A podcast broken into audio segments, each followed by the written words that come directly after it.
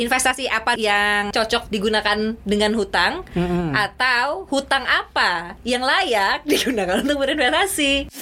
Kalau kita lihat praktiknya secara global, utang untuk berinvestasi itu marak. Di global misalnya ada istilah carry trade. Ini kayaknya kalau gue gue bilang kayak misalnya ya sorry itu saya bilangnya ya ini kayak mental judi dimasukin ke bursa gitu loh. Koneksi. Konten ekonomi seksi.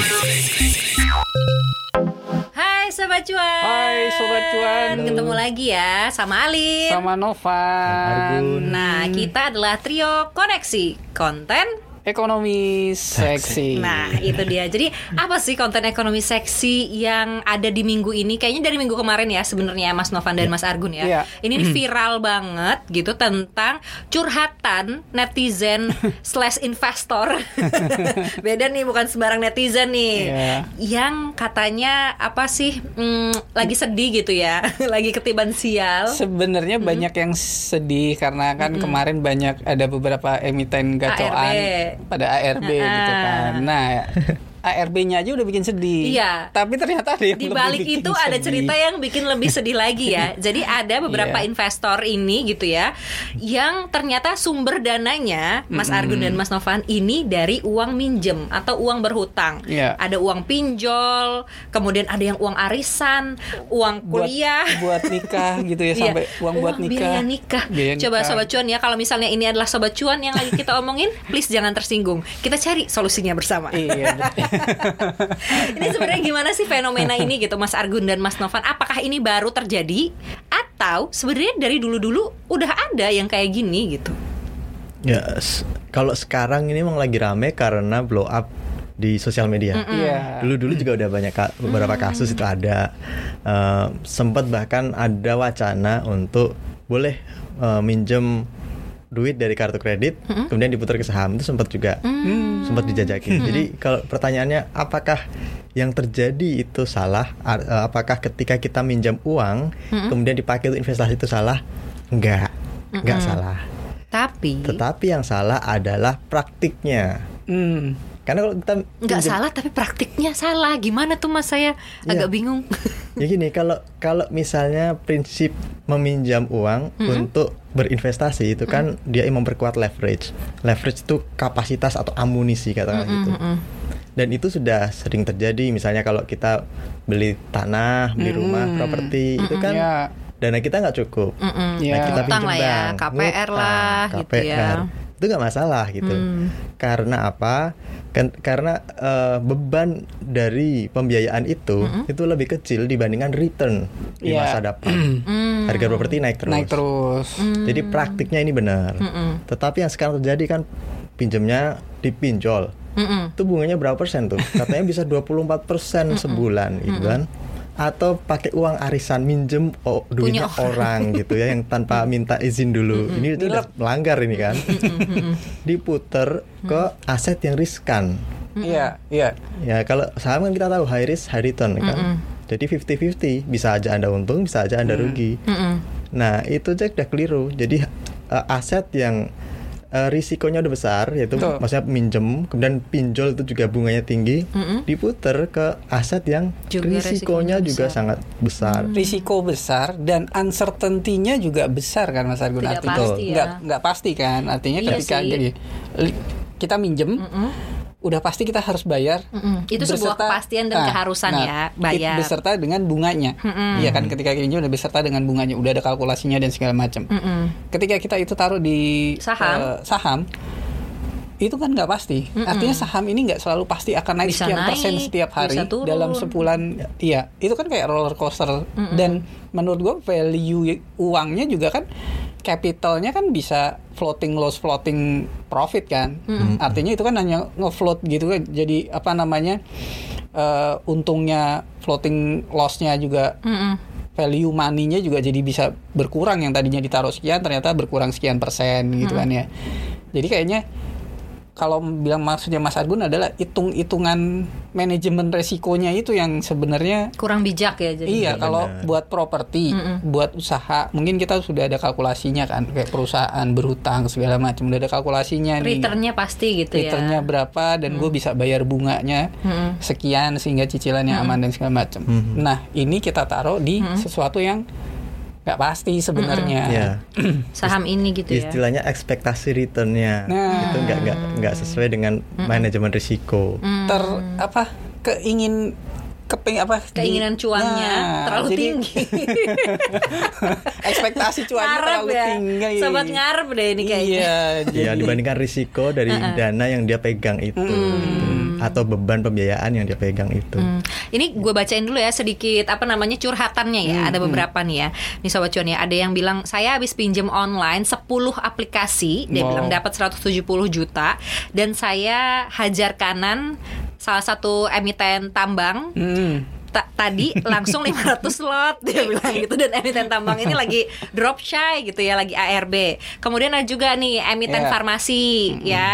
Dia bilang eh, di portfolio sekarang udah minus 25% saya pakai uang arisan dan uang titipan ibu-ibu PKK Aduh, ya. Terus ada yang bilang saya juga saya nyangkut di emiten farmasi juga tapi bukan yang vaksinnya, yang alat-alatnya gitu ya. Eh, mana udah gadai tanah sama gadai BPKP eh BPKB, BPKB. mobil gitu. Hmm. Jadi pada minta tolong minta tolong curhat-curhat kayak gini gitu. Kayaknya nih kalau gue sih ngelihatnya ini kepanikan ya. Maksudnya gini, eh, beberapa hari lalu kalau yang kita lihat emiten tambang memang tambang itu kan memang dua atau tiga hari ARB segala macam. Tapi hari ini kan akhirnya, Uh, uh, hari ini juga eh, nembak lah istilahnya kan gitu Iya. kan. Mungkin juga pada saat tiga hari itu juga mereka kan udah mulai eh, kelimpungan kalau memang misalnya seandainya tiba-tiba ini benar-benar artinya gua rasa mereka juga nggak siap floating loss karena mungkin apa yang mereka lihat kan belum terrealisasi sebenarnya kerugiannya. Tapi bukan berarti membenarkan hutang untuk saham ya. Ya. gue melihat di situ juga ada kepanikannya juga gitu kan panik namanya investor baru Mm-mm. Waduh, dalam waktu satu jam lossnya udah 25% gitu Iya. kan? Iya. Mungkin ini ya apa namanya em, kan tadi eh, Mas Argun bilang bahwa kalau misalnya kayak investasi yang pasti gitu ya kayak rumah atau tanah atau buat us- modal usaha gitu itu boleh gitu untuk berhutang. Nah jadi ini kita eh, breakdownnya lebih ke investasi apa aja yang boleh untuk eh digunakan dengan hutang gitu atau tipe hutang seperti apa yang aman untuk dipakai sebagai modal investasi nih kan jadi pertanyaannya itu kan Iya, Iya, iya. iya. mana dulu nih investasi apa dulu yang apa cocok digunakan dengan hutang Mm-mm. atau hutang apa yang layak digunakan untuk berinvestasi hutang jenis apa gitu maksudnya Ya berarti sumber pendanaannya Iya, dan uh-uh. juga pe- tujuan Tujuan penggunaan uh-uh. hutangnya. Mm-mm. Ya uh, overall ya seperti kita sempat singgung tadi kalau kita bicara ngutang buat investasi nggak masalah asalkan ekspektasi returnnya terukur. Iya. gitu. Asalkan uh, apa yang kita dapatkan atau hasil investasinya return on investmentnya dalam uh, jangka waktu tertentu yang kita perkirakan itu itu cukup atau bahkan lebih lebih besar dibandingkan beban yang kita keluarkan untuk berutang itu. Ya tadi kayak KPR KPR dalam lima tahun harga uh, properti naik berapa persen, kemudian bunga yang kita bayar Yeah. setiap tahun berapa. tuh. Dan jangan lupakan ada aspek manfaat di situ yang kita bisa pakai, kita huni, kita Atau sewakan dan sewakan sebagainya. lagi.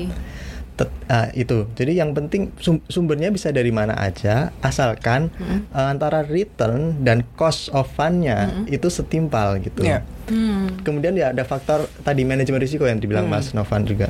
Kalau misalnya kita utang dari nyokap sekalipun, ini kan aman ya kan.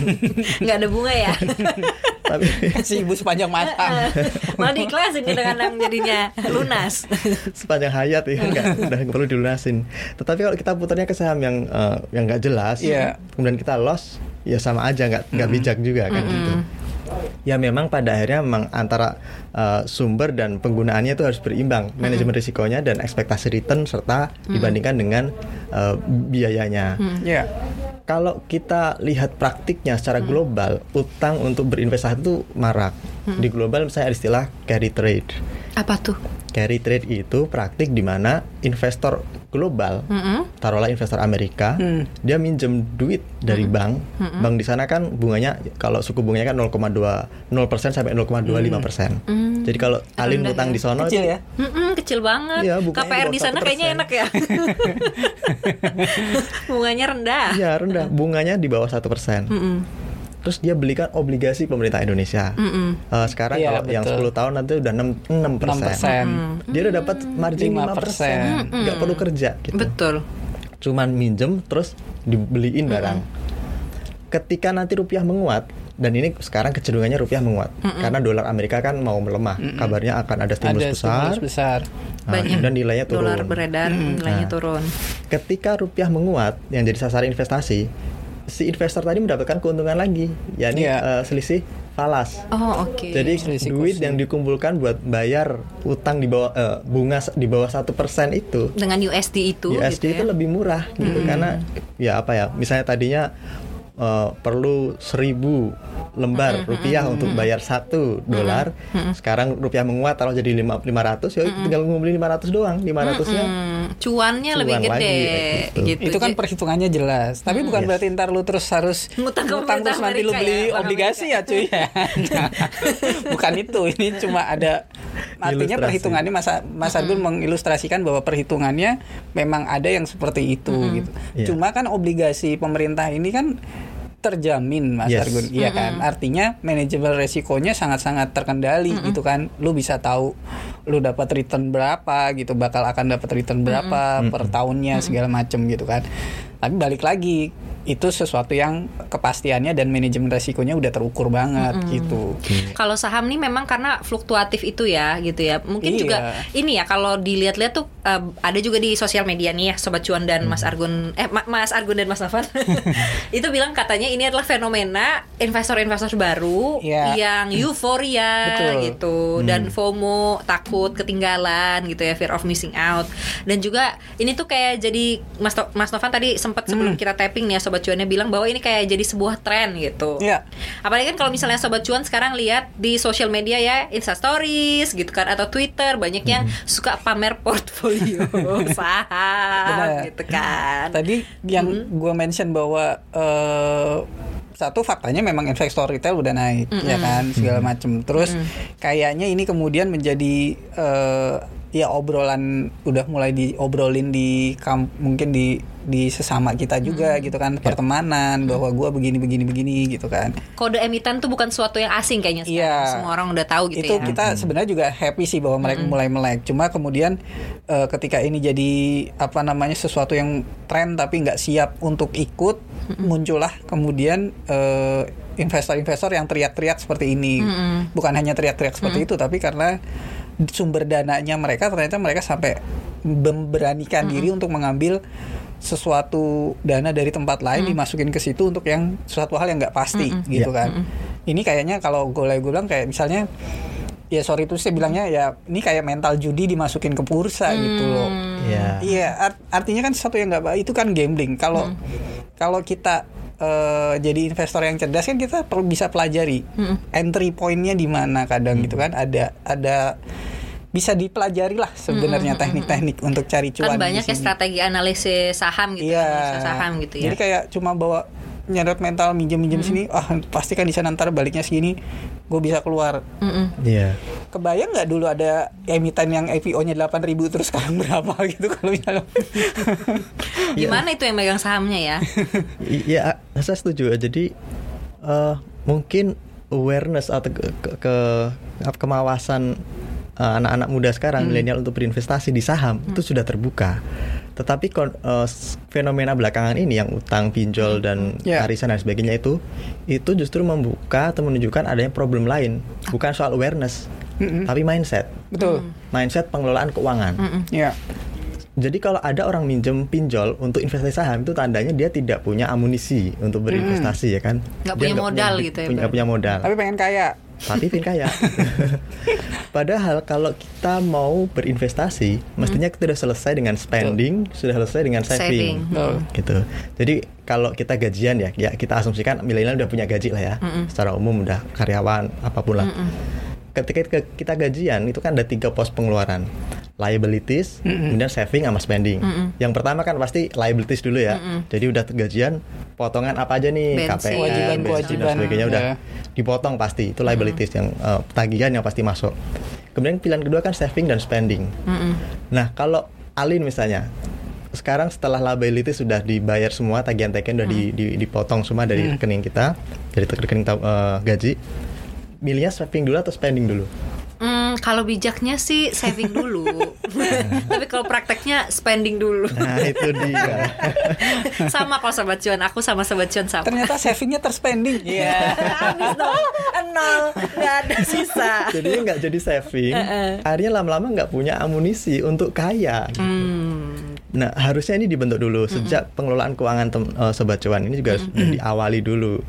Ketika eh, potongan-potongan tagihan sudah dibayar sejak awal bulan, ya langsung alokasikan untuk saving dulu. Hmm. Baru kemudian spending. Jangan kemudian, waduh, ada ada keluaran baru nih jeans itu, eh, produk ini itu. Belanja aja. Belanja lupa saving gitu. Hmm. Ya itu bikin Anda eh, ya duitnya lewat doang gitu. nggak ada yang kekumpul, nggak ada istilahnya eh, leverage buat berinvestasi gitu. Jadi kalau nggak ada leverage investasi ya Anda nggak punya amunisi untuk beli gitu. Sekarang gini, kalau misalnya eh, saya ada di posisi sobat cuan tadi yang beli saham apa tadi yang Saham ya yang farmasi. ambles tadi yang pada mereka komplain. Kalau dana saya itu adalah dana saving saya pribadi yang nggak kepake. Istilahnya itu dana dingin kalau sekarang Yeah. lagi rame. Bukan dana panas, dana yang nggak kepake yang idle. Ya saya tenang-tenang aja. Iya. Mau naik kayak mau turun Mau kayak. turun nggak masalah gitu. Karena itu floating juga kan. Iya. Ya. Tapi kak, ya karena saya misalnya sobat cuan tadi kan dia beli eh, beli sahamnya pakai duit pinjaman. Nah dia kan jadi panik gitu. Mana cara balikinnya? Nah, ketika panik biasanya pilihnya nggak lagi eh, floating eh, Iya. eh, apa tadi? Iya iya ya gain apa namanya? Mereka milihnya cut loss. cut gitu. loss. Jadi ya sudah jual sekarang takut nanti anjlok lagi. Yang penting duit saya masih kesisa sekian gitu. Nah, mentality inilah mentality yang para Hmm. loser di bursa saham. Karena hari ini aja misalnya tadi taruhlah saham apa naik. yang disebutin Antam dan kawan kan itu pada naik lagi gitu. Iya. Kalau Anda udah cut loss kemarin ketika panik, kenapa panik ya karena minjem orang duitnya, ya Anda udah rugi gitu. Tapi Iya. kalau Anda duitnya dari tabungan sendiri, aman, tenang, damai, ya nunggu juga nggak masalah sehari dua hari. Dan sekarang naik lagi, berkah gitu. Sabar gitu kuncinya. Hmm, gitu kuncinya sabar gitu ya. Tapi kayaknya ini gini sih kan kayak て katanya kan investasi saham itu high risk high return. Terus kalau kita investasi harus menyesuaikan dengan apa sih em, karakter kita gitu. Iya, ini kayaknya iya. karakternya iya orang-orang yang suka resiko tinggi nih kayaknya. ya. Minjem duit terus diinvestasiin ke saham. Ya gitu. kalau resiko tinggi begitu ini kenapa mereka teriak-teriak? itu kalau mereka suka resiko tinggi. suka ya. resiko tinggi Nggak tapi tidak sanggup menanggung resiko tinggi gitu.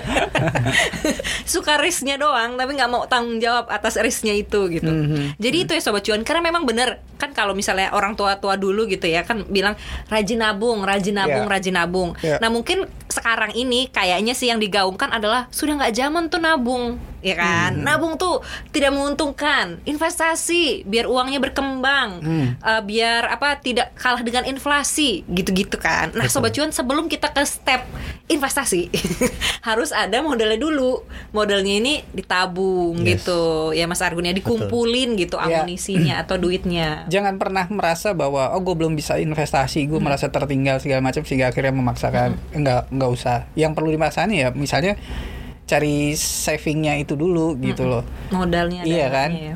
Jadi kan itu kan pilihan kita juga. Kita mau orang apa namanya mau berhemat itu berat, tapi lebih berat juga ada orang berhutang gitu. Jadi Hmm, kita, kita betul. bisa milih. Oh, mendingan gue berat berhemat daripada gue berat, Berat karena berhutang. hutang. Betul. Tapi kan Betul. gitu kan.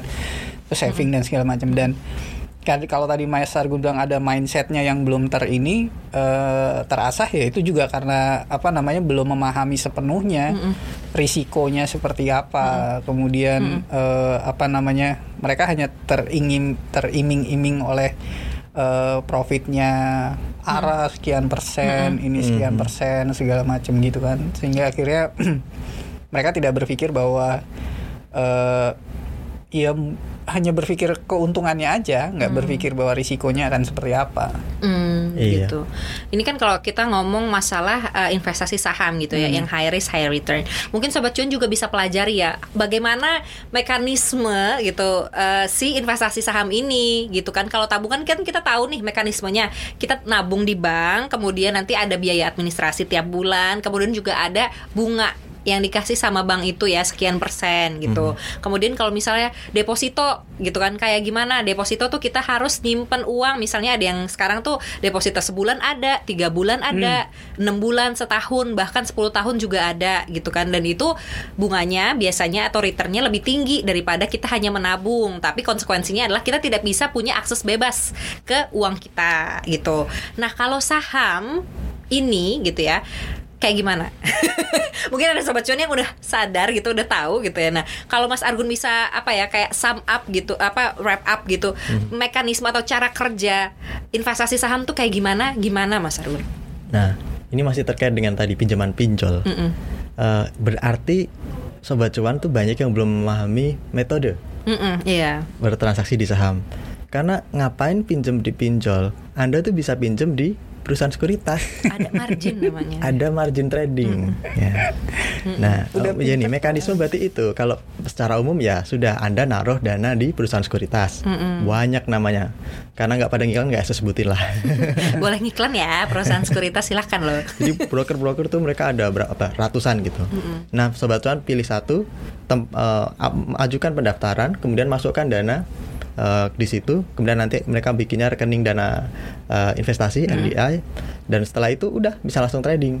Dan di situ nanti otomatis ada eh, tambahan keterangan, ya mungkin ada baris kolom gitu, eh, fasilitas eh, margin gitu. Nah itu angkanya biasanya 3-4 kali lipat dari dana yang anda Setorkan. setorkan. Nah, itulah dana yang bisa Anda pinjem dari perusahaan sekuritas kalau mau beli saham lebih banyak lagi dibandingkan modal yang Anda miliki. Dan ini lebih aman dibandingkan minjem pinjol, muter bu- duitnya ibu-ibu PKK gitu. Iya, Karena apa? nikah, kan. Manajemen risikonya itu imbang. Jadi margin trading itu pinjem duitnya eh, apa namanya perusahaan sekuritas dan kemudian di- harus dibalikin dalam wak- waktu sekian eh, hari. Ada yang Biasanya sehari, sih- ada yang tiga hari, H- ada H kok. minus Iya. ya minus berapa tiga, H plus tiga kalau nggak salah Ya, dan dari situ mereka mendapat keuntungan dari biaya per hari gitu ya, bunganya berapa gitu. Nah, Anda nanti harus mengembalikan itu dalam waktu dua hari. Jadi kalau Anda cuma jagoan dan merasa wah ini sahamnya ini menarik nih, antam atau apa pun lah gitu, Anda beli, kemudian ya udah dalam waktu dua hari itu ketika udah profit. Profit ya bisa langsung dikembalikan gitu. Kalau enggak ya bisa lanjut lagi gitu. Maksudnya tapi nanti ya ber- ber- bertambah lagi ininya apa bunganya. Mm-mm. Itu sebenarnya yang yang yang apa bisa Aman digunakan gitu. Tapi kan kenapa pinjam pinjol ya kemungkinan dia nggak ngerti Nggak tahu bahwa ada mekanisme si margin trading ini gitu. Iya. Jadi gini, mungkin untuk me- memsimplifikasi ya yang eh, Mas Argun tadi ceritain gitu. Jadi kalau di sekuritas itu biasanya sobat cuan misalnya sobat cuan eh, setor dana 5 5 juta gitu misalnya ya. U- eh, either itu udah sobat cuan belanjain ke saham mana-mana atau masih ada di rekening eh, RDI-nya aja gitu, rekening sekuritasnya aja gitu. Nah, itu ada kayak kalau di beberapa sekuritas tulisannya kayak buying power gitu. Jadi kemampuan membeli gitu daya belinya sobat cuan jadinya 15 juta buying powernya. Nah, itu adalah si margin itu gitu tiga kali lipat dari uang yang kita setorin ke sekuritasnya. Nah, kalau minjem di situ tuh biasa trader-trader yang udah expert ya karena dia tahu kayak oh di Iya. dalam waktu sehari gue masukin ke sini terus gue jual yang Lagi-lagi. ini. Wah, Ya. udah udah lagi-lagi balik lagi Iya. masalah perhitungan manajemen segala macam resikonya juga udah tahu gitu buat yang buat yang ya buat yang advance gitu itu sih emang fasilitas yang bisa dipakai gitu Tapi kalau mau nyoba-nyoba boleh kok gitu ya kayak ya sehari dua hari gitu ngerasain jangan sampai lo- apa lolos dari batas ininya Iya. karena kan ada kayak batas dua hari atau tiga hari Iya. kalau Iya. di bawah itu sebelum batasnya apa namanya selesai kita sudah bayar Hmm. gitu kita udah kembalikan itu nggak kena bunga Iya. Mm-mm. Sat- satu lagi nih selain eh, utang atau pinjol itu juga tidak sangat tidak disarankan kalau dana darurat juga yang dipakai buat main saham ya teman-teman Iya. karena balik lagi ke mekanisme kan itu dana darurat kalau misalnya ditaruh di RDI itu nggak bisa saat itu juga langsung cair Karena? Iya kan?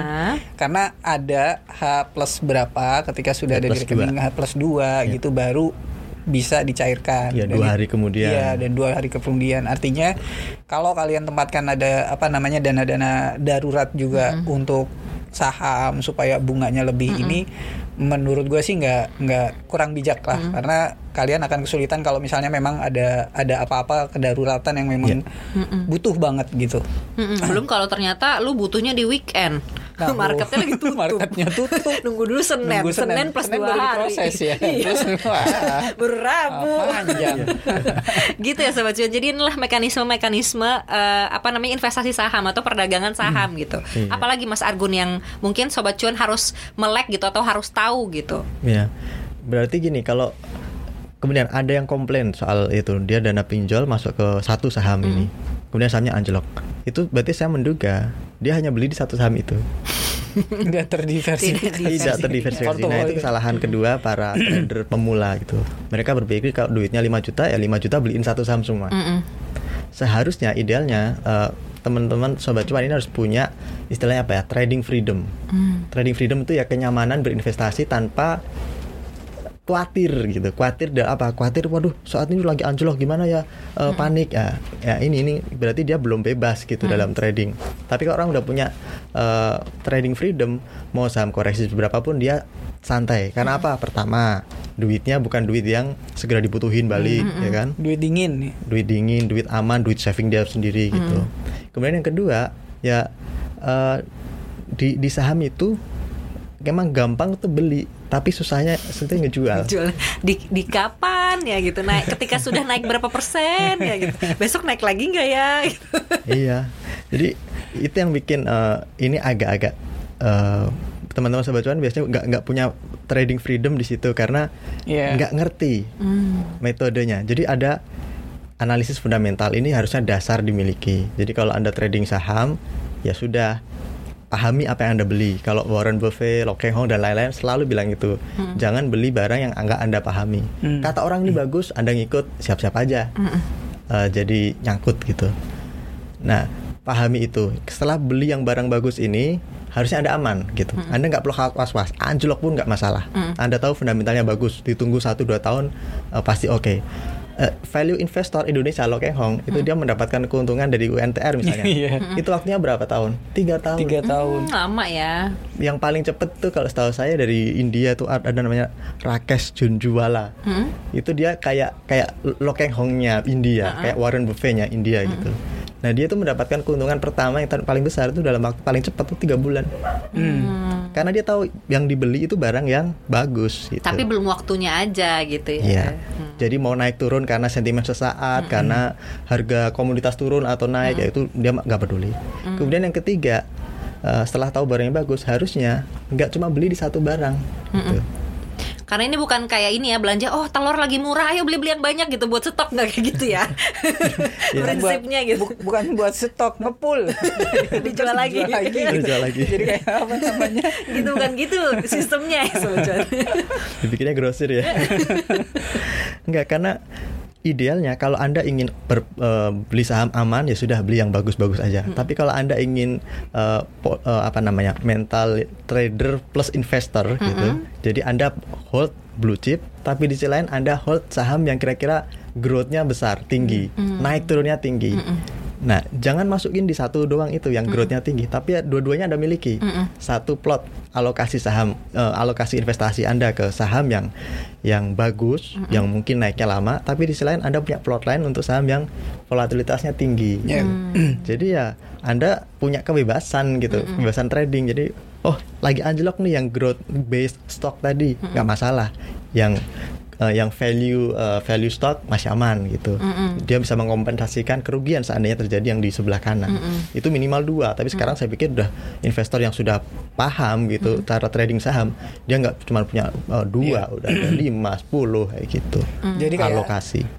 kayak ada satu dompet yang diamankan di yang benar-benar fundamental untuk value ini yang perusahaannya benar-benar ter- terjamin bahwa 10 tahun lagi, lima tahun lagi atau bahkan 20 tahun lagi perusahaan itu tetap ada, tetap Dan makin kuat gitu. makin kuat. Ada juga yang dalam tanda kutip ya mungkin buat main-main cari capital gain dengan short term segala macam sih nggak ada masalah gitu. Iya. Yang penting mindsetnya sobat cuan mindset ya mindset itu udah apa namanya udah mesti diperlengkapi gitu kan. Mau mau ketika gua trading ya harus mau nggak mau harus punya trading plannya apa rencananya kayak gimana gitu kan jangan terus hanya dengar-dengar bahwa oh oh ini naiknya sekian persen oh ini udah naik sekian persen gitu kan. Kalau lu dikasih tahu kayak gitu itu berarti tinggal pucuknya kadang ya. Gua kasih Orang tahu. tuh udah masuk ke saham itu gitu sobat cuan. ketika ketika ada orang yang bilang sama lu eh gue udah masuk ke saham ini naiknya sekian persen sekian persen lu justru lu "Oh, itu udah tinggi cuy. Kalau gua naik ke sana Kalau gue masuk ke situ, iya kalau gue masuk ke situ dan naik ikut maksudnya di situ ke pucuknya doang. Artinya lu harus siap-siap untuk dalam tanda kutip eh, mungkin momennya nggak tepat saat lu masuk. Ketika lu masuk yang lain take profit. Mm-mm, yang lain jual Nah, gitu. Dan itu akan selesai. membuat turun harga sahamnya gitu sobat cuan. Karena sebenarnya gitu ya investasi apa pun itu berdagang apa pun itu kan katanya Iya. kan ada saham ini adalah jual beli gitu ya Betul. adalah supply and demand gitu sih. Apa namanya Iya. intinya gitu ya prinsip ekonominya. Iya nggak? Mas Argo udah pinter gak gue? Gitu sobat cuan. Jadi kalau misalnya ada yang mengiming-imingi sobat cuan gitu kayak eh, emiten ABCD gitu kan. Oh iya nih lagi naik lagi naik. Nah kalau sobat cuan beli lagi naik lagi naik Iya. bisa jadi sobat cuan itu beli di harga yang malah ujungnya harga tertingginya. Iya, dan kalau dia udah mentok tertinggi ya di only way itu goes down gitu Iya. turun. Dan bisa aja kita dapetnya cuma turunnya aja. Tapi kalau misalnya sobat cuan tahu oh ini perusahaannya bagus kok profitnya bagus gitu kan. Terus eh, kinerja perusahaannya bagus segala macam gitu kan. Produknya juga disukai orang gitu ya investasilah di situ dan jangan apa sih jangan gusar ya jangan Iya. kaget kalau misalnya hari ini naik terus udah gitu sorenya turun gitu besoknya naik lagi gitu ya udah ya gak sih Iya. Gue udah kayak yang ahli ya nature-nya di situ gitu. Jadi kalau harga saham naik turun tuh biasa gitu. Ya, yang nggak biasa itu ya kalau anda bisa mendapatkan keuntungan maksimum dalam waktu singkat. Gitu. Nah, makanya kemudian kan bang, banyak yang berpikir seperti itu, pingin keuntungannya maksimum waktunya singkat. Cara yang mereka lakukan yaitu nyari saham-saham yang digoreng. Nah ini kesalahan kedua. Jadi dikiranya saham yang digoreng itu saham yang bisa memberikan keuntungan tinggi.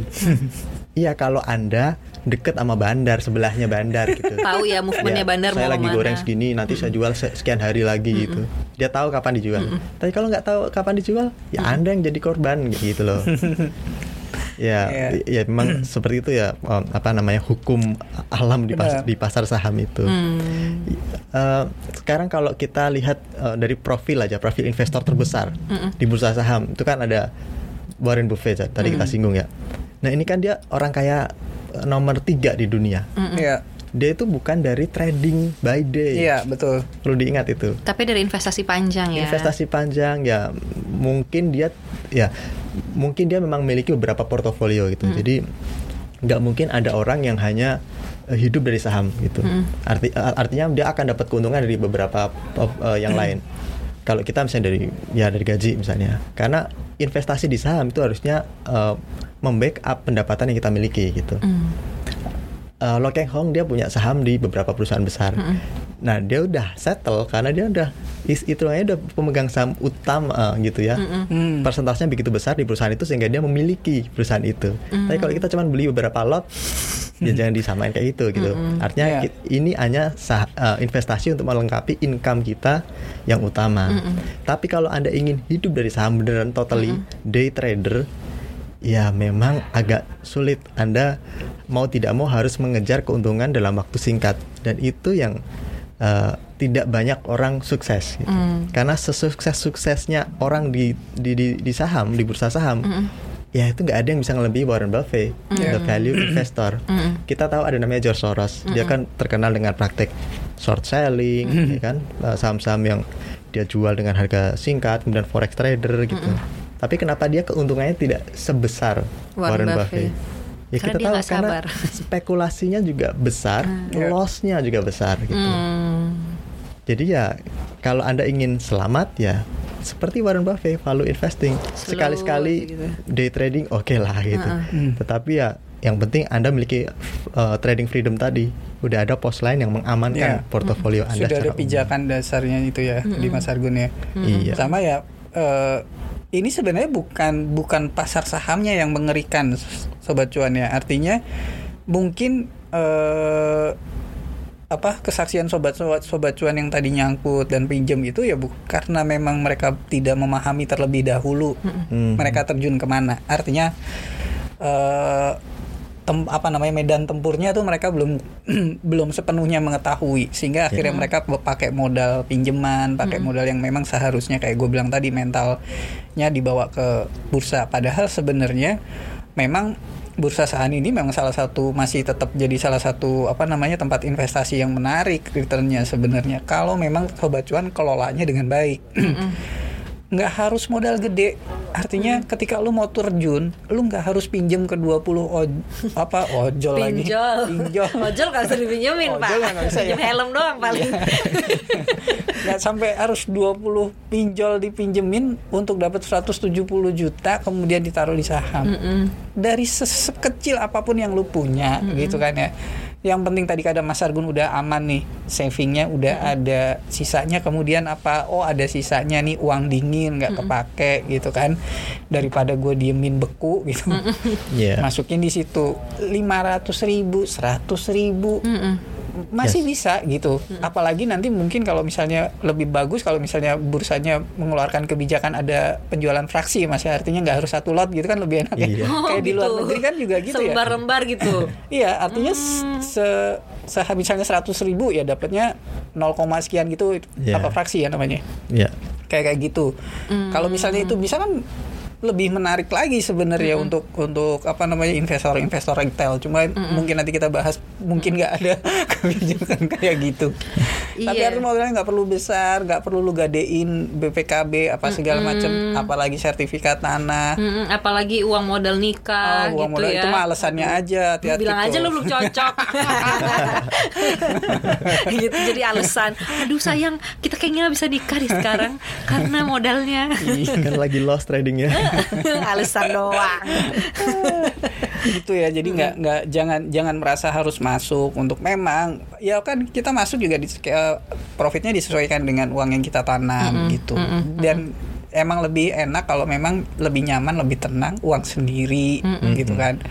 Apalagi sampai kalau minjam uang arisan. Mm-mm, gimana? itu kayaknya nanti prakteknya bisa jadi kayak dulu di daerah-daerah kan sering tuh ada tuh investasi bodong. Mungkin aja mereka taruh di pasar modal tapi ternyata mereka Diputer. boncos ternyata. boncos Mas, terus iya. gitu kan segala macam Jadi mungkin nggak bisa saja kembali, gitu iya. tapi sekali lagi penekanannya bukan pasar modalnya yang jahat sebenarnya tapi kita sudah paham belum sudah benar-benar memahami medan tempurnya enggak gitu.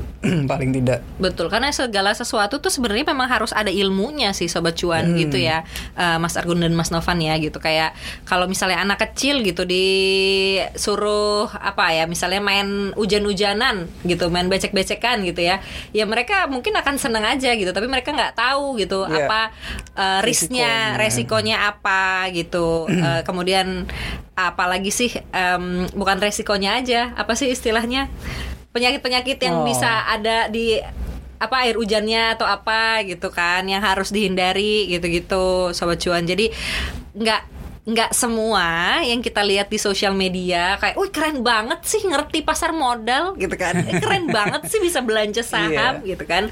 Ya kalau misalnya kita ilmunya belum nyampe situ, belajar dulu biar Betul. bisa nyampe situ gitu. Jadi enggak tekor gitulah ya istilahnya ya. Ya. coba di scroll lagi tuh playlistnya cuap-cuap cuan tuh itu kita udah wawancara beberapa banyak mulai dari value investor apa namanya trading itu kayak gimana gitu kan sama money managementnya kayak gimana gitu. Gitu itulah yang memang eh, kita suguhkan sama sobat cuan tuh supaya mempermudah sobat cuan juga semua dalam satu playlist Iya. Spotify cuap-cuap cuan gitu Jadi kan semuanya ada gitu ya, Iya. komprehensif. Eh, Atau Gitu. gini sih, eh, kayaknya ya Mas Argun dan Mas Novan gitu, Hmm. anak muda zaman sekarang tuh kayak ketika ngomong investasi ya saham gitu. Iya. Padahal kan ada yang lain-lain gitu. Mungkin Mas Nah. Argun punya saran gitu ke sobat cuan yang mungkin modalnya belum seberapa gitu ya, dan juga profil resikonya belum terlalu agresif gitu untuk menerima high risk high return itu gitu. Apa sih eh, investasi lain gitu yang bisa mungkin jadi apa ya? Jadi eh, apa sih istilahnya? Jadi pilihan gitu Hmm. Selain saham. Karena kayaknya sekarang semua orang memang edukasi tentang eh, investasi saham gitu ya. Iya. Jadi semua orang mikirnya ya investasi ya saham gitu. Padahal kan ada banyak, Banyak. jenis investasi gitu. Iya, ya memang berdasarkan profil kita gitu. Tapi kalau saya asumsikan ini adalah sobat cuan gitu yang masih karyawan, uh, ada gaji, tapi ya perlu pengembangan lebih lanjut untuk memper- menambah income, mempertebal kocek. Ya itu memang saham paling gampang gitu. Ya tadi sekarang udah bisa beli hanya dalam dengan uang 100 ribu bahkan 500 ribu gitu. Kalau dulu agak susah. Tapi di luar itu juga ada reksadana. Nah, mungkin sobat cuan bisa beli reksadana dulu sambil belajar trading Iya. saham itu seperti apa. Bagaimana membaca laporan keuangan untuk memahami analisis fundamental dan mungkin kalau masih kalau bisa lagi yaitu belajar analisis teknikal gitu. Jadi kalau funda kalau buat saya sendiri sih sobat cuan cukup memahami analisis fundamental itu udah cukup. Mm. Jadi pahami apa laporan keuangan, pahami perusahaan yang bagus itu seperti apa dibandingkan peernya di industri itu. Kemudian bandingkan dengan harga sahamnya, udah itu aja. Bisa ngukur harga saham dibandingkan dengan eh, labanya itu sudah cukup. Tetapi kalau mau lebih advance ya mungkin perlu belajar teknikal. Teknikal itu tidak menentukan harga saham ke depan akan naik atau turun, enggak. Artinya dia itu bukan alat yang bisa meramalkan harga saham secara pasti.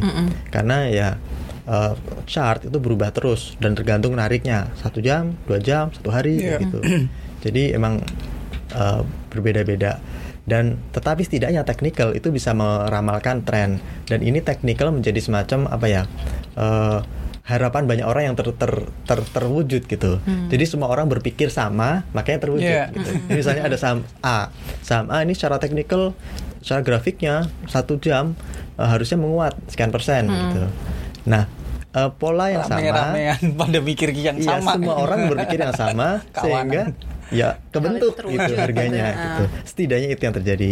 Kalau tidak ada faktor uh, pengubah, Iya. pengubahnya apa? Fundamental. Tiba-tiba ada pengumuman kinerjanya anjlok atau ada pergantian menteri misalnya atau ada bom misalnya. Nah, itu yang semuanya mengubah gitu. Jadi chart itu secara teoritis bisa menjadi semacam konsensus bersama gitu.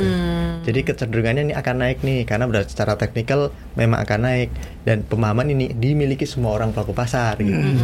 Jadi kalau secara teknikal gitu ya. bagus gitu. Tapi fundamental aja udah cukup gitu kalau mau investasi uh, value investing itu udah cukup. Gitu kalau tapi sel- selama belum memahami itu ada baiknya milih yang lain. Reksadana yang saya rekomendasikan karena ya uh, Anda nitipin uang Anda aman gitu ke uh, Manajer manajer investasi. investasi. Artinya mereka tuh orang-orang yang Udah sudah terdidik, banget. udah cert- certified dan di- dilindungi oleh OJK.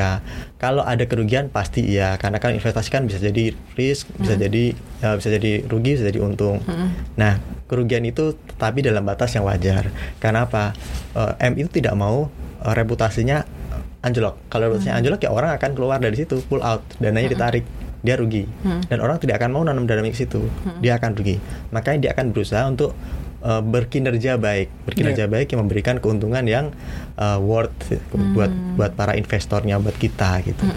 Itu atau kalau mau ya bisa investasi di luar ini. Oh, ya itu tergantung uh, profil anda. Kalau anda juga butuh hunian, properti tidak salah. Gitu. Jadi nggak harus trading saham gitu. Meskipun ini lagi rame, lagi seru, di, di dipamerin sama Raffi Ahmad misalnya, dia Sama punya artis-artis. artis-artis dia pamer uh, harganya lagi naik, terus kan naik baru sekian menit. Sementara ada ribuan menit di trading saham bisa jadi dia ada ribuan menit yang dia loss, nggak dipamerin pasti gitu ya. Pamernya pasti bagus-bagus aja. Nah, ya itu jangan tergoda pada itu gitu. Jadi tergantung anda. Kalau anda memang belum eh, apa punya waktu untuk mempelajari bagaimana bertransaksi di saham atau belum punya waktu luang untuk memantau saham tiap jam, itu ya mending investasi yang lain reksadana, properti atau ya kalau mau investasi yang di sektor real langsung gitu. Bikin kop, eh, kedai kopi sama teman-teman misalnya di tempat yang nilai strategis. Ini juga investasi meskipun bukan investasi portofolio gitu ya. Bukan pe- investasi surat berharga atau efek gitu. Banyak pilihannya. Tetapi yang pasti sebelum berinvestasi pastikan bahwa anda terbebas dari penyakit utama investasi. Apa tuh mas? Greed Oh, serakah. Kah, gitu. ya. Dulu kalau nonton film Wall Street kan ada tuh siapa namanya Gordon Gekko kalau nggak salah itu nama. Oh, Gecko, ya. Gecko ya. Iya, iya. Ya dia bilang dengan meyakinkan, greed is good gitu kan. greed creates bla bla bla bla Iya, bla. iya, iya. Intinya dia bilang serakah itu bagus nggak masalah tapi ya dia tidak menyinggung efeknya yang lain ya greed tuh bikin kita buta gitu jadi ki- bikin kita tidak lagi uh, Rasional sadar gitu ya, tidak rasional gitu pokoknya sem- wah ini lagi naik nih saya harus ikut nih tapi lo modalnya kecil karena serakah waduh ambil aja dari Jam mana sana sini. duitnya ibu PKK lah, duitnya siapa, nyokap dan sebagainya. Nah ini yang nggak bagus gitu. Ya itu aja dulu. Kalau mau investasi yang penting uh, terukur dulu dan jangan serakah. Hmm. Mm-mm, tahu cukupnya gitu ya. Iya. Heeh. Apalagi eh, Mas Novan mungkin ini Kalau kalau gue sih dari episode yang sekarang ini sih belajar ya bahwa sebenarnya eh, bukan utangnya yang jahat. Artinya kalaupun utang tadi masalah. bukan tadi bukan pasar modalnya yang jahat. Iya kan? Sekarang bukan, Bukan utangnya hutangnya yang yang jahat. jahat, Jadi yang jahat tapi- siapa? Artinya gue gak, gak melihat bahwa sebenarnya eh, utang itu kan memang boleh Iya, untuk ada ada catatannya. Dan itu suatu hal yang lumrah dan catatannya misalnya ya lihat juga utangnya ke siapa dan segala macam. Manajemen resikonya yang harus dipertimbangkan gitu kan. Nah jadi masalah juga bukan bukan pasar modalnya yang salah atau bukan pasar modalnya seolah-olah wah kan gue ke pasar modal jadi bangkrut segala macam teman gue ini ini ini. Kan tidak seperti itu gitu.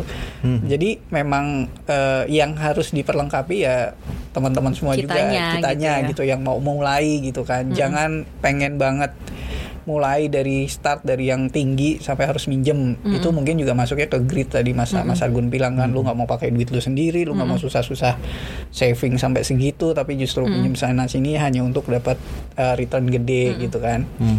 Gitu. Terus ya apa namanya memahami metode yang yang harusnya dimiliki investor pemula lah. Maksudnya Mas Argun udah mention tadi pakai fundamental juga sudah sudah cukup gitu kan sebenarnya gitu. Jadi eh, terus belajar sobat cuan ya terus pelajari eh, mau investasinya kayak gimana resikonya apa gitu.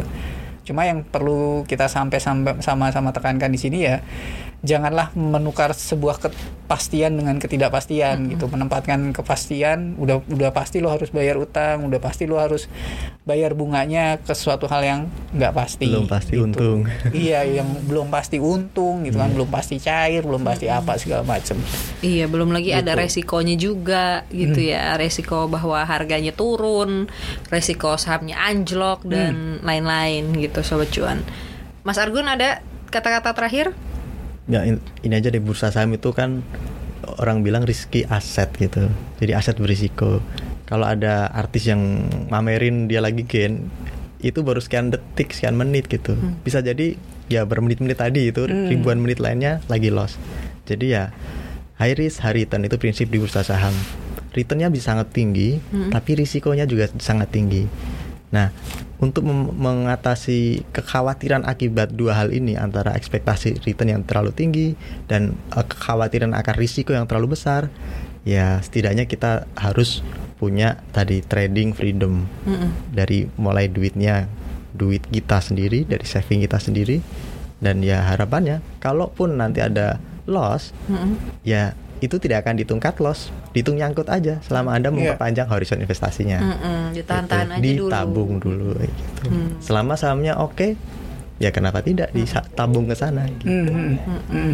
Betul gitu ya sobat cuan Gitu, ya. Sobat Cuan. Semoga aja nih jadinya sobat cuan yang mungkin sudah terlanjur basah gitu ya kalau kata lagu dangdut tercerahkan dan kita doakan Ya. mungkin dapat dana dari mana gitu ya untuk menutup lossnya itu gitu. Kita mah baik orangnya nggak cuma ngasih solusi dan informasi tapi kita doain juga sobat cuan Ya. gitu ya. Dan sobat cuan yang belum jangan sampai ikut-ikutan. Ini udah dikasih tahu sama Mas Argun sama Mas Novan gitu ya. Jadi semoga aja ini hikmahnya dan juga informasinya dan juga apa ya, tips and trick tadi Iya, dari Mas Argun iya. dan Mas Novan bisa digunakan gitu sama sobat cuan dalam uh, menjajaki investasi saham atau juga investasi-investasi lain. Hmm. Betul. Intinya adalah pakai duit sendiri. gitu ya. Dan minjem-minjem dulu deh gitu. Jangan Iya. jangan ngutang-ngutang dulu deh, nabung aja dulu baru diinvestasiin Hmm. gitu. Eh sobat cuan jangan lupa ya kalau uh, koneksi ini hadir setiap hari Rabu ya Iya. di tiap minggunya di podcast cuap-cuap cuan yang ada di mana Mas Argun? Spotify. Spotify. Terus Di Apple Podcast juga dan ada. juga di Google Podcast juga ada. Ada Instagram kita juga. @cuap underscore cuan. Ada juga Instagramnya @cnbc Indonesia ya. Bisa juga ngecek-ngecek nih informasi terkait market, investasi, bisnis dan ekonomi di mana? Di cnbcindonesia.com. Nah, itu dia. Gitu di YouTube-nya juga ada. Ya udahlah kalau gitu ya, sobat cuan, selamat berinvestasi, selamat mencari ilmu sebanyak-banyaknya. Heeh, happy cuan. Saya Alin. Saya Novan. Sergun. Pamit. Bye. Bye.